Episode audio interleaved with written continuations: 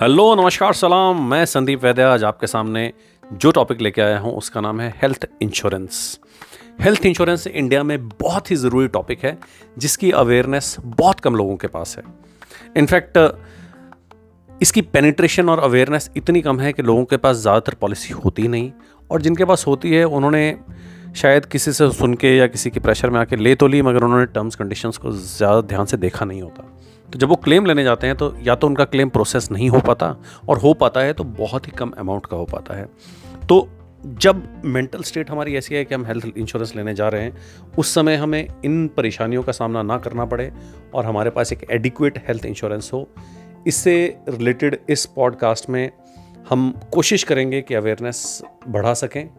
सो so, आज हम जो जो चीज़ें कवर करेंगे आज के पॉडकास्ट में आ, उसमें है कि हेल्थ इंश्योरेंस क्यों लेनी चाहिए, कितनी लेनी चाहिए, किस किस तरह की हेल्थ इंश्योरेंस होती है, और क्या अगर मेरे पास ऑलरेडी इंश्योरेंस है किसी कंपनी से तो क्या वो काफ़ी है, क्या मुझे उसके बावजूद भी इंश्योरेंस लेनी चाहिए, कहाँ से लेनी चाहिए और कब लेनी चाहिए, लाइफ की कौन से स्टेज में लेनी चाहिए, और इसके टैक्स इम्प्लीकेशंस क्या हैं, और कौन कौन सी मिस्टेक्स मैं करता हूँ हेल्थ इंश्योरेंस लेते हुए जो कि मुझे ध्यान रखना चाहिए पॉलिसी लेते हुए।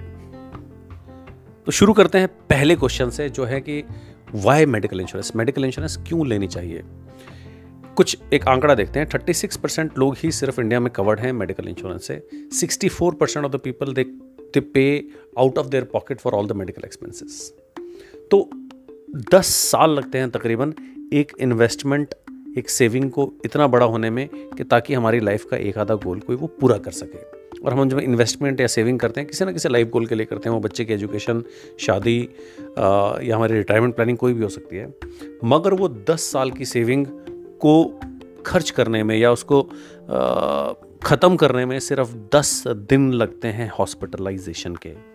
तो हम नहीं चाहते कि हमारी hard earned savings, hard earned investments जिस लाइफ गोल के लिए की गई थी वो उसके लिए ना यूज़ हो करके हॉस्पिटल एक्सपेंसेस के लिए यूज़ हो। इसलिए बहुत ज़रूरी है कि हमारा हेल्थ इंश्योरेंस हो। और दूसरी बात यह है कि हम जब भी हॉस्पिटल में जाते हैं तो हम हॉस्पिटल से सबसे पहले हमें ये पूछना चाहिए कि who is your best doctor. हमारा जो ये पेशेंट है ये कब तक जल्दी से जल्दी घर वापस जा पाएगा, and when he will be healthy and hale. But हमारे क्वेश्चंस ज़्यादातर ये होते हैं, अच्छा इसमें खर्चा कितना आएगा, hmm, ये खर्चा इतना ही आएगा, इससे ज़्यादा तो नहीं आएगा। ओ और फिर अनफॉर्चुनेटली हमें ऐसे डिसीज़न लेने पड़ते हैं जो हम चाहते नहीं। कभी हमें हॉस्पिटल भी बदलना पड़ता है, कभी हमें डॉक्टर बदलना पड़ता है, या ट्रीटमेंट को लो क्वालिटी ट्रीटमेंट पे ही कॉम्प्रोमाइज़ करना पड़ता है।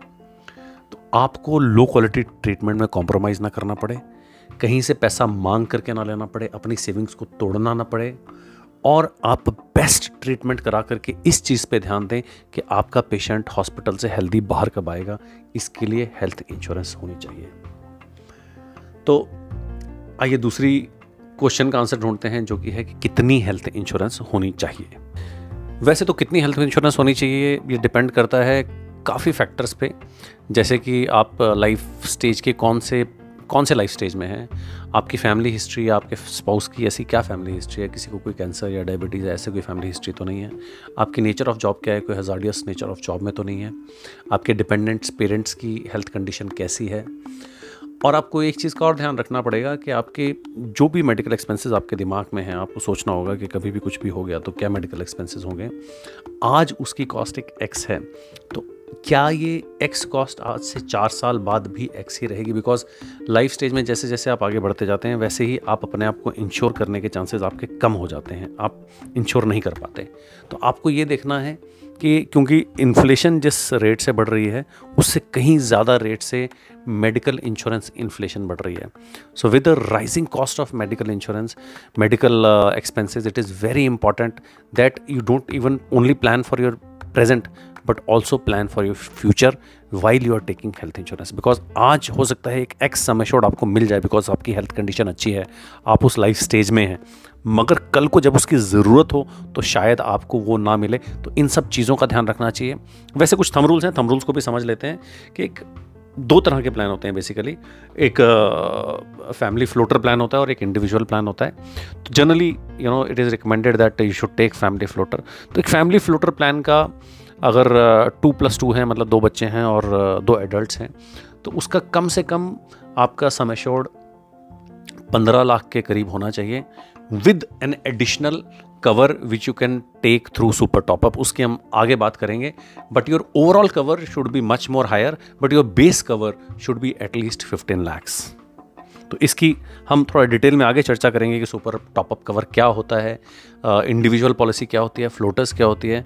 मगर अभी तक के लिए ध्यान रखें कि कम से कम पंद्रह लाख का इंश्योरेंस आपका बेसिक पॉलिसी का होना चाहिए और ओवरऑल कवर आपका डिपेंड करता है आपको क्या लगता है। मगर बहुत कम रेट में सुपर टॉपअप में आप पचास लाख तक का भी कवर अपना कर सकते हैं। अगर आपकी चार लोगों की फैमिली है तो आप anything between you know twenty five to fifty lakhs you can think over, depending upon which city you live, किस तरह के वहाँ पे मेडिकल एक्सपेंसेस हैं, आपकी लाइफ स्टेज कैसी है, उसके ऊपर आप ये देख सकते हैं। बट मिनिमम इतना कवर आपकी लाइफ में होना चाहिए।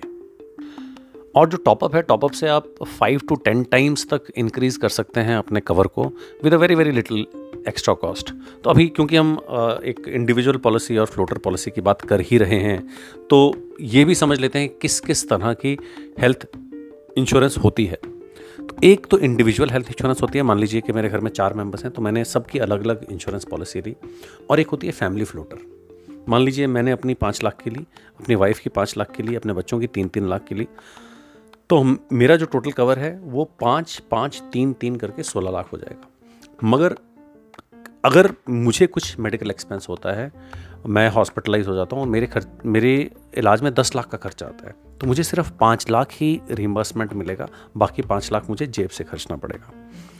बल्कि फैमिली फ्लोटर प्लान में आप कुल मिला के अगर पंद्रह लाख का कवर लेते हैं तो कोई भी मेंबर किसी भी समय इतने सम इंश्योर्ड को अवेल कर सकता है एक साल के अंदर अंदर।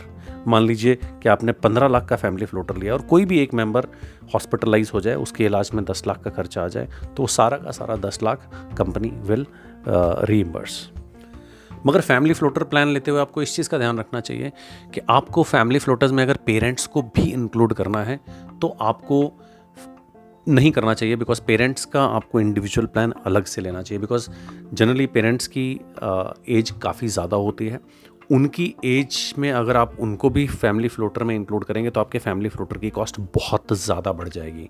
इसलिए पेरेंट्स की लाइफ स्टेज के हिसाब से it is important that you take separate policies for parents and take a family floater for you, your spouse and both kids. और फैमिली फ्लोटर के बारे में ज़्यादातर लोगों को ये बात नहीं पता होती, मगर आप अपने बच्चों का फैमिली फ्लोटर सिर्फ बीस से पच्चीस साल की उम्र तक ही ले सकते हैं। जैसे ही वो बीस से पच्चीस साल की उम्र क्रॉस करते हैं तो आप उनका फैमिली फ्लोटर नहीं ले सकते, उनको इंक्लूड नहीं कर सकते। और फैमिली फ्लोटर दो या दो से ज़्यादा फैमिली मेम्बर्स का हो सकता है, पर जनरली ज़्यादातर कंपनीज सिर्फ दो सिबलिंग्स का फैमिली फ्लोटर अलाउ नहीं करती है। इसके अलावा एक और तरह की पॉलिसी होती है, वो भी हमें समझनी चाहिए फैमिली फ्लोटर और इंडिविजुअल पॉलिसी के अलावा। एक पॉलिसी होती है फिक्स्ड बेनिफिट पॉलिसी, एक होती है इंडेमनिटी पॉलिसी। तो फिक्स्ड बेनिफिट पॉलिसी क्या होती है कि जितने दिन भी आप हॉस्पिटलाइज्ड रहेंगे आपको एक फिक्स्ड एक्सपेंस पे कर दिया जाएगा। अब हो सकता है कि आपका खर्चा ज़्यादा हो या आपका खर्चा कम भी हो। मान लीजिए आपने एक ऐसी पॉलिसी ली है जिसमें कि हॉस्पिटलाइजेशन में हर दिन का दो हज़ार आपको पे होगा, तो वो दो ही हज़ार होगा, चाहे आपका खर्चा उससे ज़्यादा हो चाहे आपका खर्चा उससे कम भी हो। मगर इंडेमनिटी पॉलिसी जो ज़्यादातर लोग लेते हैं उसमें बेसिस द एक्चुअल कवर आपको जितना भी आपका खर्चा होता है and whatever cover you have based on that उसका खर्चा दिया जाता है। मान लीजिए आपका खर्चा अगर कुछ भी नहीं आया तो आपको कुछ भी नहीं मिलेगा, और अगर आपका खर्चा दो लाख आ गया और आपका कवर दो लाख अलाउ करता है तो दो लाख मिलेगा। इसलिए fixed policy should be taken over and above an indemnity policy. ज़्यादातर जो आपने सबको बात करते सुना है कि हेल्थ इंश्योरेंस होनी चाहिए वो इंडेमनिटी पॉलिसी ही होती है। अब बात करते हैं कि हमने एक बेस पॉलिसी कवर तो ले लिया, पंद्रह लाख का ले लिया, अब हमने बात की थी टॉपअप की। तो टॉपअप कवर बहुत इंपॉर्टेंट है। पहली बात तो ये समझनी होगी कि टॉपअप पॉलिसी जो है वो एक इकट्ठी पॉलिसी नहीं होती कि बेस कवर के साथ ही आपने टॉपअप पॉलिसी ले ली। ये इंडिपेंडेंट एक पॉलिसी होती है टॉपअप कवर। और टॉपअप आप सेम कंपनी से भी ले सकते हैं और किसी और कंपनी से भी ले सकते हैं। रिकमेंडेड ये रहता है कि आप सेम ही कंपनी से लें, क्योंकि अगर आपका कैशलेस मेडिकल है तो अगर आपने दो अलग अलग कंपनी से ले रखा है तो आपको दूसरी कंपनी को पहले ये प्रूफ देना पड़ेगा कि आपका बेस इंश्योरेंस हो पे हो चुका है उसके बाद ही टॉपअप विल एक्टिवेटेड। तो इसलिए अगर सेम कंपनी से रहेगा तो it is easier and comfortable and convenient for you to have the claim settlement through the top up policy. तो टॉपअप अब दो तरह के होते हैं, ये आपको बहुत ध्यान से समझना चाहिए।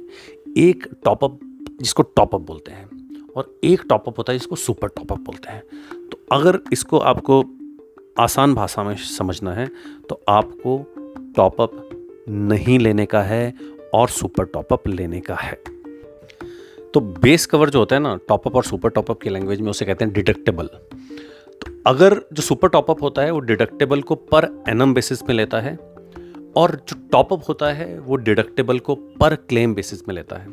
तो इसको अगर मैं आपको आसान भाषा में समझाऊं तो मान लीजिए कि आपने एक क्लेम लिया, आपने दस लाख की पॉलिसी ले रखी है बेस पॉलिसी और आपने टॉपअप लिया है पंद्रह लाख का, तो कुल मिला के आपका प्लान हो गया पच्चीस लाख का। तो अब मान लीजिए एक बार आप हॉस्पिटलाइज हुए, आपका बारह लाख का खर्चा आया, तो दस लाख तो पे हो गया टॉपअप से, आपकी बेस पॉलिसी से, और दो लाख पे हो गया आपके टॉपअप से। मगर मान लीजिए अब उसी साल में दोबारा से आपका एक और क्लेम आया तो उसमें दोबारा आपका खर्चा आया पाँच लाख रुपए। तो क्योंकि आपका बेस पॉलिसी का सम इंश्योर्ड एग्जॉस्ट हो चुका है तो आपको बेस पॉलिसी से नहीं मिलेगा, आपको बेस पॉलिसी का सम इंश्योर्ड अपनी जेब से पे करना पड़ेगा, उसके बाद ही आप टॉपअप का बेनिफिट उठा सकते हो। बल्कि सुपर टॉपअप में मान लीजिए कि आपका दस लाख का बेस पॉलिसी का एक एग्जॉस्ट हो गया और उसके तीन चार महीने बाद दोबारा से आपको हॉस्पिटलाइज होना पड़ा, तो क्योंकि उस साल में आपका दस लाख एग्जॉस्ट हो चुका है बेस पॉलिसी का सम इंश्योर्ड, तो इसलिए आपको सुपर टॉपअप के थ्रू रिम्बर्समेंट मिल जाएगा, आपका खर्चा आपको वापस मिल जाएगा। तो अगर आपको टॉपअप और सुपर टॉपअप के बीच में चूज करना है तो आपको सुपर टॉपअप ही लेना चाहिए, टॉपअप नहीं लेना चाहिए, क्योंकि उसका फ़ायदा नहीं होता, नुकसान ही होता है लॉन्ग टर्म में। और क्योंकि आप मेडिकल इंश्योरेंस अनसर्टेनिटी के लिए लेते हो तो ऐसा नहीं है कि एक ही बार बीमार हो सकते हो, एक से ज़्यादा बार भी बीमार हो सकते हो। सो so, इसलिए ऐसा कोई भी रिस्क ना लें कि बाद में पता चले आपने इंश्योरेंस भी ले ली और जेब से पैसे भी भरने पड़े, उसका कोई फ़ायदा नहीं है, उसका पर्पज़ ही डिफीट हो जाता है। इसके बाद एक और इम्पॉर्टेंट फीचर जो हेल्थ इंश्योरेंस पॉलिसी का होता है वो रिस्टोरेशन बेनिफिट। रिस्टोरेशन बेनिफिट को थोड़ा ध्यान से समझना होगा आपको। मान लीजिए आपने एक पॉलिसी ली दस लाख के सम इंश्योर्ड की बेस पॉलिसी और उसमें रिस्टोरेशन बेनिफिट है, तो क्या होगा कि मान लीजिए दस लाख का सम इंश्योर्ड आपका एग्जॉस्ट हो गया। जब वो सम इंश्योर्ड एग्जॉस्ट हो जाएगा एक आपकी एडमिशन के बाद, तो दूसरी एडमिशन से पहले आपको रिस्टोर कर दिया जाएगा उस सम इंश्योर्ड को, तो वो दोबारा से उसमें फिल कर दिया जाएगा पॉलिसी में। तो दोबारा अगर आप इलाज के लिए जाते हैं तो आप उस दस लाख को यूज़ कर सकते हैं। मगर इसके कुछ क्लॉज हैं वो आपको ध्यान में रखने होंगे। जब तक आपका सम इंश्योर्ड पूरी तरह से ख़त्म नहीं हो जाता तब तक उसको रिस्टोर नहीं किया जा सकता। इस बात को इस तरह से समझें कि आप मान लीजिए आपने बेस कवर दस लाख का लिया है और दस लाख में से आपका आठ ही लाख यूज़ होता है किसी पर्टिकुलर हॉस्पिटलाइजेशन में, और फिर उसके चार पाँच महीने बाद दोबारा से आपको हॉस्पिटल में एडमिट होना पड़ता है किसी इलाज के लिए और वहाँ पे दोबारा से आपको पाँच लाख की ज़रूरत पड़ती है।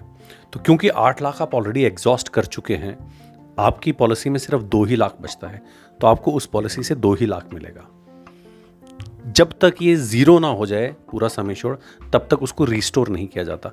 मगर एक बार वो ख़त्म हो गया, उसके बाद जैसे ही वो ख़त्म होगा तो उसको रिस्टोर कर दिया जाएगा फॉर द नेक्स्ट हॉस्पिटलाइजेशन अगर उस साल में होती है। तो तो उम्मीद है कि रिस्टोरेशन बेनिफिट आप समझ पाए होंगे, ये एक इम्पॉर्टेंट बेनिफिट है। और इसमें एक और चीज़ है, एक और क्लॉज है रिस्टोरेशन बेनिफिट में कि अगर सेम पर्सन सेम इलनेस से दोबारा हॉस्पिटलाइज होता है तो उसका कुछ पॉलिसीज़ में बिल्कुल नहीं कवर होता कि अगर उसी साल में मान लीजिए सेम पर्सन सेम बीमारी की वजह से दोबारा से उसको हॉस्पिटलाइज होना पड़ा तो कुछ पॉलिसीज़ में वो कवर नहीं होता और कुछ पॉलिसीज़ में इसका एक वेटिंग पीरियड होता है। मान लीजिए कि अगर मुझे हॉस्पिटलाइज होना पड़ा हार्ट सर्जरी के लिए तो उसका एक एक्स अमाउंट मुझे पे हो चुका है, अब दोबारा मुझे हार्ट सर्जरी के लिए एडमिट होना पड़ा तो वो बेनिफिट के लिए या तो कुछ पॉलिसीज़ में वो होगा ही नहीं रिस्टोरेशन बेनिफिट, या होगा भी तो कुछ वेटिंग के बाद होगा। तो इन चीज़ों का आपको पॉलिसी लेते हुए ध्यान रखना है कि आपकी पॉलिसी क्या कहती है। इसके बाद एक और इम्पॉर्टेंट आस्पेक्ट जो मेडिकल इंश्योरेंस से रिलेटेड है वो है नो क्लेम बोनस। तो नो क्लेम बोनस जो होता है, जैसे गाड़ी हम खरीदते हैं तो उसमें भी नो क्लेम बोनस मिलता है, तो उसमें हमारा प्रीमियम कम होता रहता है।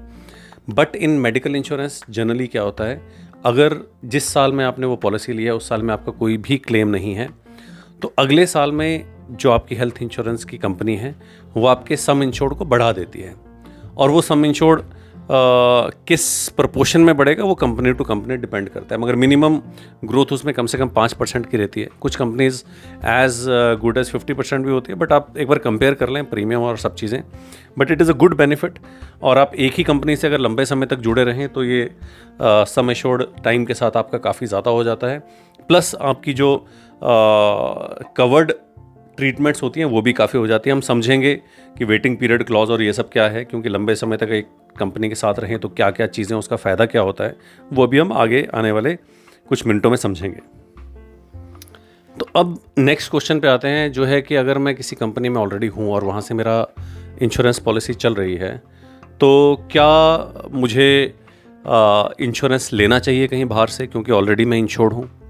तो आप इस बात को समझिए क्योंकि कई लोग ये गलती कर लेते हैं। एक तो आप लाइफ लॉन्ग ये नौकरी नहीं करेंगे, कभी ना कभी तो इस नौकरी को छोड़ेंगे, और जिस समय आप नौकरी को छोड़ेंगे उस समय हो सकता है कि मेडिकल इंश्योरेंस की आपको सबसे ज़्यादा ज़रूरत हो, और उस समय अगर आप लेने जाएंगे तो शायद आपको ना मिले। बिकॉज एक बहुत मज़ेदार चीज़ है कि ये मेडिकल इंश्योरेंस ऐसी चीज़ है जिसे आप जब चाहेंगे लेना तब नहीं मिलेगी, अगर आपको ज़रूरत है तब नहीं मिलेगी, जब ज़रूरत नहीं है तो मिलेगी। और दूसरी चीज़ ये है कि हो सकता है कि आज कोरोना की लहर से हम सब वाकिफ़ हैं किस तरह से पिछले दो तीन सालों में आ, कितने लोगों की जॉब्स गई, कितने लोगों को नौकरी छोड़नी पड़ी। तो और जब वो जॉबलेस हो गए तो उस समय इंश्योरेंस को अफोर्ड करना और भी ज़्यादा मुश्किल हो जाता है। तो आपको ये देखना है कि आप ऐसी कोई भी अनसर्टेनिटी लाइफ की पहले से प्रोटेक्ट करके रखें, इसलिए बाहर से इंश्योरेंस लेना बहुत ज़रूरी हो जाता है। और एक बात और है कि क्योंकि आपकी जिस कंपनी से इंश्योरेंस होती है वहाँ पे बहुत सारी टर्म्स एंड कंडीशंस होती है, और कई बार वो terms and condition times to time change भी होती रहती है, क्योंकि वो भी रिन्यूअल करते हैं कंपनी वाले किसी ग्रुप इंश्योरेंस पॉलिसी का तो रिन्यूअल करते हैं, तो they also try to see the cost benefit analysis. तो वो टी एन सीज चेंज होती रहती हैं and you don't have any control over that. तो वो कौन सी टी एन सी के तहत लेंगे, हो सकता है उसमें कुछ बीमारियों का वेटिंग पीरियड हो, हो सकता है कुछ को पेमेंट हो, हो सकता है कोई और ऐसा क्लॉज हो जिसकी वजह से आप पूरी तरह से रिम्बर्स ना हो पाएँ। और दूसरी बात ये भी हो सकती है कि वो शायद जो उन्होंने इंश्योरेंस ले रखी है वहाँ से, जिस कंपनी से भी ले रखी है, आपकी ऑर्गेनाइजेशन की इंश्योरेंस आपके लिए काफ़ी ना पड़े। तो इन सब कारणों की वजह से आपको एक इंडिपेंडेंट अपनी इंश्योरेंस होना बहुत ज़रूरी है, चाहे आपकी कंपनी ने ऑलरेडी आपकी इंश्योरेंस कर भी रखी है उसके बावजूद भी, चाहे आप गवर्नमेंट जॉब में भी हो, चाहे प्राइवेट जॉब में भी हो, कहीं पे भी हो, आपका ओवर एंड अबव एक हेल्थ इंश्योरेंस पॉलिसी होना बहुत ज़्यादा ज़रूरी है। अभी ये समझते हैं कि हेल्थ इंश्योरेंस अगर आप लेते हैं तो उससे जुड़े हुए क्या टैक्स बेनिफिट आपको मिलते हैं। तो ये बहुत ही ल्यूक्रेटिव टैक्स बेनिफिट है जो आपकी अनसर्टेनिटीज़ को तो सिक्योर करता ही करता है, मगर at the end of the day जो आपका एक्चुअल प्रीमियम जाता है इस पॉलिसी को लेने के लिए, वो इस टैक्स बेनिफिट के बाद नेट ऑफ टैक्स बेनिफिट वो काफ़ी कम हो जाता है। तो समझते हैं वो क्या है। अगर आप अपनी और अपनी फैमिली की फ्लोटर एक इंश्योरेंस लेते हैं तो उसमें पच्चीस हज़ार तक आपका इनकम से लेस हो जाता है पैसा, और अगर अपने पेरेंट्स की आप अलग से लेते हैं तो उनका भी पच्चीस हज़ार लेस हो जाता है। तो पच्चीस हज़ार प्लस पच्चीस हज़ार पचास हज़ार इतना आपके इनकम में से लेस हो जाता है। और अगर आपके पेरेंट्स की एज साठ साल से ऊपर है तो ये अमाउंट पेरेंट्स के लिए पच्चीस हज़ार से बढ़ के पचास हज़ार हो जाता है। तो अगर दोनों पेरेंट्स आपके साठ हज़ार से ऊपर हैं, साठ साल से ऊपर हैं, और आपने उनके लिए एक इंश्योरेंस ले ली है तो वहाँ पे पचास हज़ार तक का प्रीमियम दे रहे हैं, वो भी एग्जम्प्ट हो जाएगा। प्लस आप अपनी फैमिली के लिए पच्चीस हज़ार फ्लोटर ले रहे हो तो वो पच्चीस हज़ार हो जाएगा। तो family dependent plus father mother पच्चीस हज़ार प्लस पचास हज़ार पचहत्तर हज़ार, तो पचहत्तर हज़ार is the amount which will be deducted from your income. और एक रेयर सिनेरियो ये है कि अगर आप भी और आपके फादर मदर भी दोनों ही साठ साल से ऊपर हैं और आप फिर पॉलिसी लेते हो दोनों के लिए तो पचास हज़ार प्लस पचास हज़ार एक लाख हो जाएगा। But this is rare of the rare scenario. But maximum if you have parents more than sixty years and you are less than sixty years, तो एज ए फैमिली फ्लोटर पच्चीस हज़ार अपने लिए और पचास हज़ार उनके लिए, पचहत्तर हज़ार का आप इनकम से लेस हो जाएगा, तो उतना ही आपको टैक्स एडवांटेज आ जाएगा। So I think this is a very very good tax benefit. अब आते हैं अपने अगले क्वेश्चन में, जो है कि व्हेन टू बाय, हमें कब खरीदना चाहिए, लाइफ की कौन सी स्टेज में हमें हेल्थ इंश्योरेंस पॉलिसी खरीदनी चाहिए। तो मैं इसको बहुत ही सिंपली कहना चाहूँगा कि you should have bought the the health insurance policy as on yesterday, मगर अगर आपने कल नहीं खरीदी है तो today is the right day to purchase the health insurance policy, क्योंकि आज आप शायद हेल्दी हैं, आज आप लाइफ में जितने भी हैं, आज आप यंग हैं एज़ कम्पेयर टू जो आप कल होंगे उससे, तो आज आपकी probability of coverage of treatments disease is very very high as compare to tomorrow. और जैसे जैसे आप टाइम को डेफर करते जाते हो वो प्रोबेबिलिटी और कम होती जाती है। और आप कोई भगवान तो हो नहीं, तो आपको पता नहीं अनसर्टेनिटी आपको कब हिट करेगी।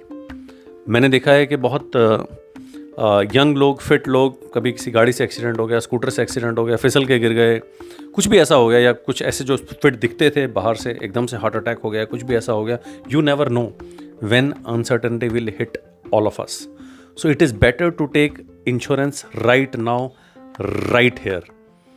इसके लिए बिल्कुल भी देरी नहीं करनी चाहिए। इससे दो फायदे और होते हैं, मतलब one is that we should buy, second is आप जितना जल्दी उसको खरीदोगे उतना ही आपको आ, उसका प्रीमियम कम मिल पड़ेगा। दूसरी बात, आप जितना जल्दी उसको खरीदोगे उतनी एक्सक्लूजन्स कम होगी, बिकॉज एज जैसे जैसे बढ़ती जाती है तो एक्सक्लूजन्स बढ़ती जाती है।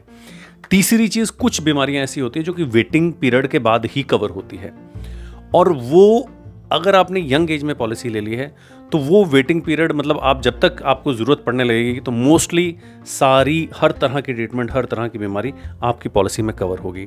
So the right time to buy policy is now. अब हम कुछ बहुत इंपॉर्टेंट चीज़ें डिस्कस करेंगे जो कि पॉलिसी लेते हुए हमें ध्यान रखनी चाहिए। कौन सी मिस्टेक्स हैं जो जनरली लोग पॉलिसी लेते हुए करते हैं और उसकी वजह से उनको बाद में बहुत सफ़र करना पड़ता है। ये बहुत ध्यान से सुनिएगा, बिकॉज मैंने कोशिश की है कि इस पॉडकास्ट में मेडिकल इंश्योरेंस से रिलेटेड वो हर चीज़, हर पहलू में कवर कर पाऊँ, जिससे शायद आपको जागरूकता मिले, ताकि आपको इधर उधर जाकर के और ज़्यादा पॉडकास्ट ना सुनने पड़े, और जगह वीडियोज़ ना देखने पड़े, जानकारी ना लेनी पड़े। Most of the things which are important you get in one single place. So एक बहुत इंपॉर्टेंट चीज़ है जो कि जो कि ज़्यादातर लोगों को नहीं पता होता, कि आपको हमेशा पॉलिसी लेते हुए अपने पॉलिसी में कितना रूम रेंट आपका अलाउड है ये ध्यान रखना चाहिए, बिकॉज आपके बाकी जितने भी खर्चे होते हैं ना, excluding pharmacy, they are paid proportionately to the room rent. For example, मान लीजिए कि आपकी पॉलिसी अलाउ करती है कि आपका रूम रेंट तीन हज़ार का ही होना चाहिए, और आप जब हॉस्पिटल में जाते हो आप एक रूम ले लेते हो जो कि छः हज़ार का है, वो आपको पसंद आता है, हमारे तीन हज़ार के रूम आपको नहीं समझ में आता है, तो आपको लगता है कि चलो ठीक है यार, तीन हज़ार रुपये कम भी मिलेंगे पर डे तो कोई बहुत ज़्यादा फ़र्क नहीं पड़ता, मगर ऐसा नहीं होता है। आपके जितने भी एक्सपेंसेस वहाँ पे होंगे फार्मेसी के अलावा, सारे प्रपोर्शनेटली ही पे होंगे। मान लीजिए छः हज़ार का आपको एलिजिबिलिटी नहीं थी, तीन हज़ार की एलिजिबिलिटी थी, आपने छः हज़ार का लिया, तो आपको फिफ्टी परसेंट रूम रेंट का मिल रहा है, तो बाकी सारे एक्सपेंसेस का भी आपको फिफ्टी परसेंट ही मिलेगा एक्सेप्ट फार्मेसी। तो ये बहुत बड़ी कटौती हो जाती है, उसमें चाहे सर्जरी हो, डॉक्टर विजिट हो, जितने भी और मिसलिनियस एक्सपेंसेस हैं जो कि बहुत बड़े होते हैं, उसका सबका फिफ्टी परसेंट हो जाएगा। So they will be paid proportionate to the room rent you are eligible for. So please do don't do this mistake of taking policy with a lower room rent as compare to what room rent you want to take as per your life style. तो कुछ policies ऐसी होती है, they have limit on the room rent as a percentage of the sum insured, वो एक percent या उसके आसपास कुछ हो सकता है। कुछ पॉलिसीज़ में ऐसा होता है, they have upper capping on the category of the room के आ, इस कैटेगरी तक, और some policy have no limits on the room. Ideally you should take a policy which has no limit on the room, but certainly you should see what kind of room you want to be in. आपकी vicinity में किस तरह के hospital हैं, एक अच्छे hospital में कितने का वो रूम पड़ेगा, अपनी पॉलिसी में उससे कम का रूम आपका नहीं होना चाहिए। This is a very very important clause, इसका आपको बहुत ध्यान रखना चाहिए। एक और इम्पॉर्टेंट चीज़ जो आपको ध्यान रखनी चाहिए कि आप जो पॉलिसी ले रहे हैं उसमें क्या pre and post hospitalization expenses भी कवर्ड हैं या नहीं। आप जब हॉस्पिटलाइज होते हैं, जनरली पॉलिसीज़, कई पॉलिसीज़ में क्या होता है, हॉस्पिटलाइज होने से लेकर के डिस्चार्ज होने तक के एक्सपेंसेस कवर होते हैं, मगर कुछ पॉलिसीज़ में उससे कुछ समय पहले और कुछ समय बाद के भी एक्सपेंसेस कवर होते हैं। तो आपको ये देखना है कि प्री एंड पोस्ट हॉस्पिटलाइजेशन के कौन कौन से एक्सपेंसेस कवर हैं, जैसे कि medicines, consultancy, diagnostic test, treatments like physio etcetera, are they all covered which might be done after discharge और pre discharge. There can be some tests like you know X-rays, uh, C T scan, or some other blood test. Are they all covered? Which can be pre-hospitalization. So pre plus post. Post के में आपको physiotherapy या ऐसा कुछ करना पड़ सकता है. All these expenses are covered or not. If they are not covered, then you might have to pay these expenses out of your own pocket. And sometimes these expenses are huge. So please take care of this. Next thing which you should keep in mind के जिस किसी insurance से भी आप policy ले रहे हो उसके कैशलेस हॉस्पिटल आपकी आसपास की विसिनिटी में कहाँ पे हैं। आपको ये देखना चाहिए कि जो प्रेफर्ड हॉस्पिटल है आपका, जहाँ पे भी आप आसपास जाना चाहोगे, because at the time of emergency you would not want to go to a hospital which is very very far away from your place. तो आप ये देखिए आसपास का कौन सा अच्छा हॉस्पिटल है जहाँ पे आप जाना चाहोगे, क्या वो उसकी लिस्ट में है या नहीं है। आप ये भी देखें कि वो प्रेफर्ड हॉस्पिटल कैशलेस लिस्ट में है कि नहीं, क्योंकि कई बार होता है कि लिस्ट में तो होता है मगर वो कैशलेस लिस्ट में नहीं होता। So it is always preferred to be in hospitalized in a hospital where you can get a cashless benefit. While taking a health insurance policy you should always and always and always check for exclusions. आप कुछ और check करें ना करें, exclusion आपको ज़रूर check करना चाहिए इस पॉलिसी में एक्सक्लूजन्स क्या क्या हैं, और ask for exclusions specifically from the person you are buying this policy. And you should also read all the exclusions very very carefully. अगर एक भी एक्सक्लूजन उसमें ऐसा है जो कि आपको सूट नहीं करता है आपकी रिक्वायरमेंट के हिसाब से, then you should switch to some other policy and compare the policies with the exclusions are not there. Next point to be kept in mind is कि आपको ये ध्यान रखना है कि ऐसा तो नहीं है कि इस पॉलिसी में कुछ बीमारियों को लेकर के वेटिंग पीरियड है। ज़्यादातर पॉलिसीज़ में कुछ क्रिटिकल इलनेसेस को लेकर के वेटिंग पीरियड रहता है। वो इसलिए रहता है कि ऐसा ना हो कि किसी को वो इलनेस है और फिर इसलिए वो पॉलिसी ले रहा है। So please check for those waiting periods. You should at least be aware about the waiting periods कि वो वेटिंग पीरियड कितना है। वो बीमारियाँ कुछ भी हो सकती है, but check the waiting period of all the diseases which has a waiting period in this policy. That's very very important. Next thing to be kept in mind, आपको ये भी ध्यान रखना है कि इस पॉलिसी में कोई सब लिमिट्स तो नहीं है। जैसे कि मान लीजिए कि आपका टोटल सम इंश्योर्ड जो है वो दस लाख का है, मगर हो सकता है एक पर्टिकुलर बीमारी को लेकर के कैपिंग हो कि इस बीमारी में तीन लाख से ज़्यादा कवर नहीं होगा। तो मान लीजिए एग्जाम्पल के तौर पे लेते हैं कि आपकी हार्ट सर्जरी, उस पॉलिसी जो आपने लिया वो लिमिट है तीन लाख पे, मगर आपका सम इंश्योर्ड है दस लाख का। अब आपको हार्ट सर्जरी के लिए ही जाना पड़ा और आपका खर्चा आ गया दस लाख का, तो आपको सात लाख जेब से पे करने पड़ सकते हैं। जस्ट एन एग्जाम्पल, मगर आप देख देखिए और समझिए कि ये सब लिमिट्स कहाँ कहाँ हैं। जनरली ये सब लिमिट्स थोड़ी हायर एज में आती है, but still I think it's very very important in your checklist to check कि ये सब लिमिट है या नहीं है। The next important thing to be kept in mind is कि कुछ पॉलिसीज़ में कोपे की भी ऑप्शन आती है। कोपे का मतलब ये होता है कि अस्सी परसेंट तो वो इंश्योरेंस कंपनी पे करेगी और बीस परसेंट आप पे करोगे। जनरली कोपे पॉलिसी सस्ती होती है, मगर उस सस्ती पॉलिसी का कोई फ़ायदा नहीं होता, क्योंकि आप इंश्योरेंस पॉलिसी इसलिए लेते हैं ताकि आपका जो भी लॉस हो वो कवर हो सके। तो मान लीजिए आपने कोपे पॉलिसी लेने के चक्कर में तीन चार हज़ार कम का प्रीमियम भर तो दिया, मगर जब आप एक्चुअल में हॉस्पिटलाइज होंगे वहाँ पे दस लाख का बिल बनेगा, तो उसमें आपको दो लाख तक देने पड़ सकते हैं अपने पॉकेट से, या उससे भी ज़्यादा, डिपेंडिंग अपॉन द कोपे क्या उसका वहाँ पे टर्म्स एंड कंडीशन दिया गया है। तो वो एक्चुअल में आपको बहुत महंगी पड़ सकती है, इसलिए copay is not at all a suggested option. आपको बिल्कुल भी रिकमेंडेड ऑप्शन नहीं है। आपको कोपे पॉलिसी नहीं लेनी चाहिए, आपको वही पॉलिसी लेनी चाहिए जिसमें इंश्योरेंस कंपनी पूरा कवर देती हो। ये जो अगला पॉइंट है ये बहुत ही रेयर पॉलिसीज़ में होता है, but still as a checklist you should check this there is a reasonable customary clause, उसके उस क्लॉज वो क्लॉज क्या कहता है कि मान लीजिए आपने एक हार्ट सर्जरी कराई किसी हॉस्पिटल में, वो आपने पाँच लाख की कराई, मगर ये उस पॉलिसी का क्लॉज ये बोलता है कि आपका उस पर्टिकुलर एरिया में जो एक रीज़नेबल प्राइस है उस इन उस सर्जरी को करवाने का वो शायद दो ही लाख है, तो आपको रीज़नेबल कस्टमरी क्लॉज से सिर्फ दो ही लाख पे होंगे, बाकी तीन लाख आपको अपनी जेब से देने पड़ेंगे। हालांकि ये it is in very rare of the rarest policy, but still as a checklist you should always check this. The next thing which you should keep in mind is there are two kind of policies, one is zonal and one is national policy. Zonal policy में क्या होता है, कुछ कुछ Jones बंटे हुए हैं, क्योंकि देखिए खर्चा सब जगह अलग अलग है। बॉम्बे में एक बीमारी के इलाज का खर्चा अलग आएगा, वहीं पे बी कैटेगरी सिटी में अलग आएगा, सी कैटेगरी सिटी में अलग आएगा, उसी तरह से जोन बंटे हुए हैं। तो जोन्स के हिसाब से प्रीमियम भी आपका कम आता है, क्योंकि आपकी बीमारी का इलाज का खर्चा भी कम आता है। तो जोन्स, कई बार हम क्या गलती करते हैं, हम रहे तो बड़े शहर में रहे हैं बट क्योंकि हमारा परमानेंट एड्रेस छोटे शहर का है तो हम जोनल पॉलिसी ले लेते हैं छोटे शहर के नाम पे, क्योंकि वहाँ का प्रीमियम हमें सस्ता पड़ता है। मगर at the time of claim अगर आप इलाज उसी जगह से करा रहे हैं जहाँ कि आपने पॉलिसी ली है, जोनल पॉलिसी ली है, मान लीजिए आपने आ, आप रहे तो बॉम्बे में रहे हैं मगर आप कोल्हापुर या किसी और जगह की आपने जोनल पॉलिसी करा रखी है, तो अगर तो वहीं पे ही हैं तब तो ठीक है, तब तो कोई दिक्कत नहीं आएगी।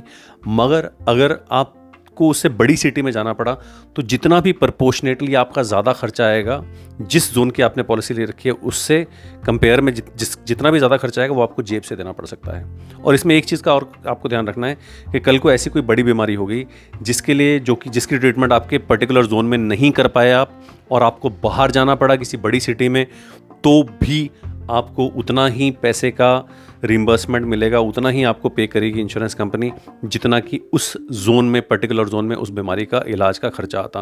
तो आप ध्यान रखिए कि आप जोनल पॉलिसी ना लें, आप नेशनल पॉलिसी ही लें।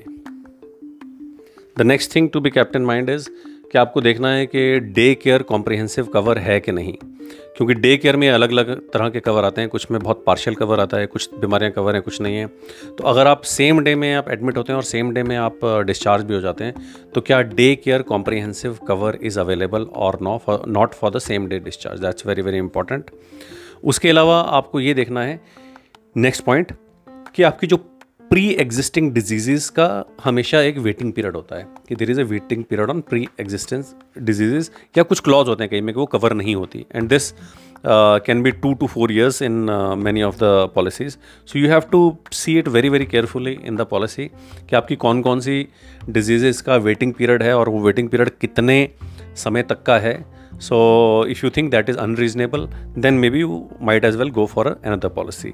बाकी छोटी छोटी चीज़ें हैं, कुछ एम्बुलेंस चार्जेस कवर हैं कि नहीं, यू शुड सी दैट। आपको ये भी देखना है कि ऑल्दो uh, आजकल काफ़ी कंपनी से कवर करती है मगर फिर भी एक्सटेंडेड कवरेज आपकी पॉलिसी में है कि नहीं, जैसे कि uh, कुछ ट्रीटमेंट्स होती हैं, जैसे कॉस्मेटिक ट्रीटमेंट है या फिर आयुष ट्रीटमेंट खास करके, क्या ये चीज़ें आपकी पॉलिसी में कवर हैं कि नहीं। इट इज़ रिकमेंडेड कि वो कवर uh, हों तो ज़्यादा अच्छा है, ऑल्दो ऐसा बहुत बड़ा इम्पैक्ट नहीं, मगर फिर भी अगर आप आयुर्वेदिक इलाज ज़्यादा कराते हैं या उस तरह का आपका पद्धति में इलाज कराने का ज़्यादा है तो then it is very important कि आपकी पॉलिसी में ये कवर हो। Next thing which you should keep in mind is कि जिस कंपनी से भी आप पॉलिसी ले रहे हैं उसका क्लेम सेटलमेंट रेशो कैसा है। ऐसा तो नहीं है कि पॉलिसी बेचते टाइम तो वो बहुत अग्रेसिव पॉलिसी बेच देते हैं, मगर जब क्लेम देने की बारी आती है तो बहुत अटका अटका के क्लेम देते हैं, बहुत रुला रुला के क्लेम देते हैं, या फिर जनरली क्लेम बहुत कम अमाउंट का देते हैं। आजकल इंटरनेट की दुनिया में सब जगह, चाहे आप गूगल कर लीजिए, कोरा में जाइए या अपने किसी फ्रेंड से पूछिए, भरा पड़ा है कि किस किस का क्या क्या एक्सपीरियंस रहा है। तो एक्चुअल एक्सपीरियंसेस आप देखिए कुछ एक ग्रेटर मास के और उसके बेसिस पे आप डिसीज़न लीजिए। सिर्फ सेल्समैन के कहने पे मत जाइए, क्योंकि कोई भी कंपनी का कोई भी सेल्समैन होगा वो कभी भी आपको ये नहीं बोलेगा कि नहीं इस कंपनी का क्लेम सेटलमेंट ठीक नहीं। आपको रिसर्च करनी है, क्योंकि कल को आप एडमिट होंगे, आपकी जेब से पैसे जाएंगे, तो it is very important for you to research that you are buying the policy from the right company. वैसे कुछ लोगों के मन में ये भी सवाल आता है कि कहीं ये कंपनी भाग तो नहीं जाएगी, मैं प्रीमियम दे रहा हूँ, तो ऐसा कुछ नहीं होता। आपको इंश्योरेंस रेगुलेटरी डेवलपमेंट अथॉरिटी जो है आई आर डी ए, वो रेगुलेट करती है पूरे इंश्योरेंस सेक्टर को, और they they manage these companies with a microscopic view. वो कहीं पे भी किसी कंपनी को डिफ़ॉल्ट नहीं करने देती। मान लीजिए एक कंपनी है जो जिसे बंद भी करना पड़ गया किसी वजह से, तो उसको किसी न किसी और कंपनी के साथ मर्ज किया जाएगा, और ये एक लीगल एग्रीमेंट होता है। तो उस कंपनी को जहाँ पे भी उसको मर्ज किया जाएगा, they are legally they have to pay for your claim whenever it is there. So you don't have to worry about it कि कहीं कंपनी भाग तो नहीं जाएगी, ऐसा कुछ नहीं होगा। That you don't have to worry. I R D A is there to take care of this. The next thing which is very very important is answer all questions in the application form truthfully with complete facts and do one hundred percent disclosure of whatever are the pre-existing disease or lifestyle, क्योंकि इन चीज़ों को पता लगाना बहुत ही आसान होता है company के लिए, और अगर आपने कुछ गलत इन्फॉर्मेशन दी है तो उसकी वजह से बाद में आपको क्लेम में दिक्कत आ सकती है। इसलिए it is always important to uh, have a truthful disclosure of all the things which you are mentioning in the policy. कुछ फ़ायदे होते हैं पॉलिसी के। हर एक पॉलिसी के साथ आजकल जनरली साल में एक फ्री हेल्थ चेकअप ज़रूर आता है, तो वो हेल्थ चेकअप आपको लेना ही चाहिए, क्योंकि one because that is free of cost, second because that will tell you about your health condition. Because generally क्या होता है कि हम अपनी हेल्थ कंडीशन के लिए बिना Uh, किसी वजह से टेस्ट नहीं कराते, but since it is there in your policy, you should always do it and you should always maintain a balance of all the all the test you have done. उसको एक file में लगा करके रखिए, ताकि आगे जा करके कभी ज़रूरत पड़े, कभी हॉस्पिटलाइज हों, तो you can always, that is always handy in terms of doctor को दिखाने के लिए कि कैसा ट्रेंड रहा है आपकी हेल्थ का, कैसा। I think these all things are very very critical, very important. So you should always do this health checkup every every year without fail. Next thing which you should also keep in mind, अगर आप uh, किसी company में काम कर रहे हैं और वहाँ पे ग्रुप इंश्योरेंस पॉलिसी है, तो आपको देख लेना चाहिए कि वो पॉलिसी क्या पोर्टेबल है, क्या आप उस पॉलिसी को कंपनी छोड़ने के बाद इंडिविजुअल पॉलिसी में कन्वर्ट कर सकते हैं। अगर कर सकते हैं तो डेफिनेटली आपको वो पॉलिसी में कन्वर्ट कर लेना चाहिए, अगर आपको उसमें कुछ एडवांटेजेस लगते हैं, बिकॉज जनरली uh, वो पॉलिसी सस्ती होती है। मगर that should not become a reason for you not buying a insur- uh, health insurance policy now, because आपकी कंपनी में आज वो पोर्टेबिलिटी है, कल वो पोर्टेबिलिटी ख़त्म भी हो सकती है। जैसे मैंने आपको पहले बताया कि they keep on changing, renewing the clause of the policy every year, so you should not take this risk of you know depending upon your company policy only. But nevertheless you should always see that if there is a provision of portability and you think that is of some value, you should definitely evaluate that. One more important thing uh, after buying the policy which you, which you should keep in mind is कि अगर आपका planned एक hospitalisation uh, है। कई बार होता है ना, आप डॉक्टर के पास जा रहे हैं और एक बीमारी का पता चलता है, planned है, आपको पता है कि आज से एक महीने बाद मुझे सर्जरी करानी है। You should always and always and always pre-intimate the health insurance company जहाँ से आपने वो पॉलिसी ली है। Check for their uh, hospital network, जिस हॉस्पिटल में आप करा रहे हैं उस हॉस्पिटल में जा कर के एक दिन पहले, दो दिन पहले दोबारा से उनके टी पी ए, जो भी आपका थर्ड पार्टी है, उसको आप वहाँ से इंटीमेट करवा दीजिए, ताकि एडमिशन के टाइम में आपको इतना दिक्कत ना आए कि आप खड़े हों लाइन में सिर्फ वो टी पी ए के साथ। कई बार इसमें बहुत टाइम वेस्ट होता है, सो प्लीज़ प्री इंटीमेट। अगर इमरजेंसी में आपको जाना पड़े हॉस्पिटल, तो इतना टाइम नहीं होता हमारे पास, तो आप तुरंत जाने के बाद as soon as possible but not later than twenty four hours of admission you should pre you should intimate the insurance company wherever you have got the insurance from. और आखिरी चीज़ जो आपको ध्यान रखनी चाहिए वो ये कि आप पॉलिसी जब आप ले रहे हैं तो ये आधे मन से मत लें। Don't buy lesser sum insured because buying lesser sum insured is risky. जैसा कि आपको मैंने पहले बताया, आपकी कवर पूरा होना चाहिए। हो सकता है कि आपका बेस कवर उतना ज़्यादा ना हो, please buy a super top up along with the base cover so that overall coverage for your health insurance is enough for any contingency, any medical contingency, and you don't have to shed your savings, you don't have to borrow that money from somewhere else. That's very very important. Now the next part is that हमने ये सब तो समझ लिया कि कैसे क्या किस तरह की पॉलिसी होती है, uh, उसमें क्या क्या चीज़ों का हमें ध्यान रखना चाहिए। आई थिंक बहुत सारी nitty-gritties आज मैंने आपको बताई। You can you know just listen to this podcast again and uh, make your checklist if you if you are buying a health insurance policy. But along with that it's very sometimes you know uh, ये बहुत important है कि आपको ख़रीदनी किससे चाहिए, कहाँ से मैं ये पॉलिसी लूँ। So there are online platform, there are offline platform. आप जहाँ कहीं से भी लें, there is it's very important, एक तो आप उस आदमी से लें जो कि आपकी इंडिविजुअल मेडिकल इमरजेंसी नीड्स को इवेल्यूएट कर सके, जो नॉलेजेबल हो, एक्सपीरियंस्ड हो उस फील्ड में, जिसको टाइम हो गया हो, and someone who can whom you can rely upon, because क्या होता है ना, जब आपको इन सब चीज़ों की ज़रूरत पड़ती है उस समय you are in a very very different state of mind। तो उस समय you don't have that state of mind कि आप वहाँ पे हॉस्पिटल के भी चक्कर काट रहे हैं, फार्मेसी के भी चक्कर काट रहे हैं अपने, मतलब you are also taking I C U में जा रहे हैं, कभी जा रहे हैं, और साथ के साथ आप कंपनी से भी फॉलोअप कर रहे हैं कि यार मेरी पॉलिसी का क्या हुआ, उसका क्लेम का क्या हुआ, and you know that that takes a lot of bandwidth और उसमें बहुत दिक्कत होती है। So there should be someone who can whom you can rely upon, जो वहाँ पे आपके साथ खड़ा हो, ये सब चीज़ों का they can take care of. और इसके अलावा you know sometimes we forget to pay our renewals, so that person should be able to you know remind you on your renewals, and you know time to time if there is any upgradation in terms of any policy features और something like that, they should be able to tell you. या फिर आपको कहीं पे कुछ भी ऐसा, जैसे कोरोना की बीमारी आ गई तो कोरोना का कवर उसमें इंक्लूडेड है या नहीं है, उस तरह की चीज़ें आपको बताता रहे। ऐसा ना हो कि बस सिर्फ रिन्यूअल के टाइम पे आ जाए, पॉलिसी करने के टाइम पे आ जाए और बाद में वो गायब हो, सर्विसिंग का आप कॉल करो उनको तो पता चले कि सर्विसिंग करने आ नहीं रहे हैं। So you have to have a very reliable person who you can rely upon. So friends, that brings me to the end of this podcast, and I hope that I have covered each and everything uh, which is related to health insurance in comprehensive detail। आप अपनी checklist बना लीजिए, जब भी आपको health insurance लेनी है तो आप एक एक चीज़ को चेक कीजिए ताकि कोई ऐसी ज़रूरी चीज़ छूट ना जाए, ताकि जब आप क्लेम के लिए जाएं तो आपको कोई भी दिक्कत का सामना ना करना पड़े। And if you have not visited hospital in the last two years, you have been extremely extremely lucky.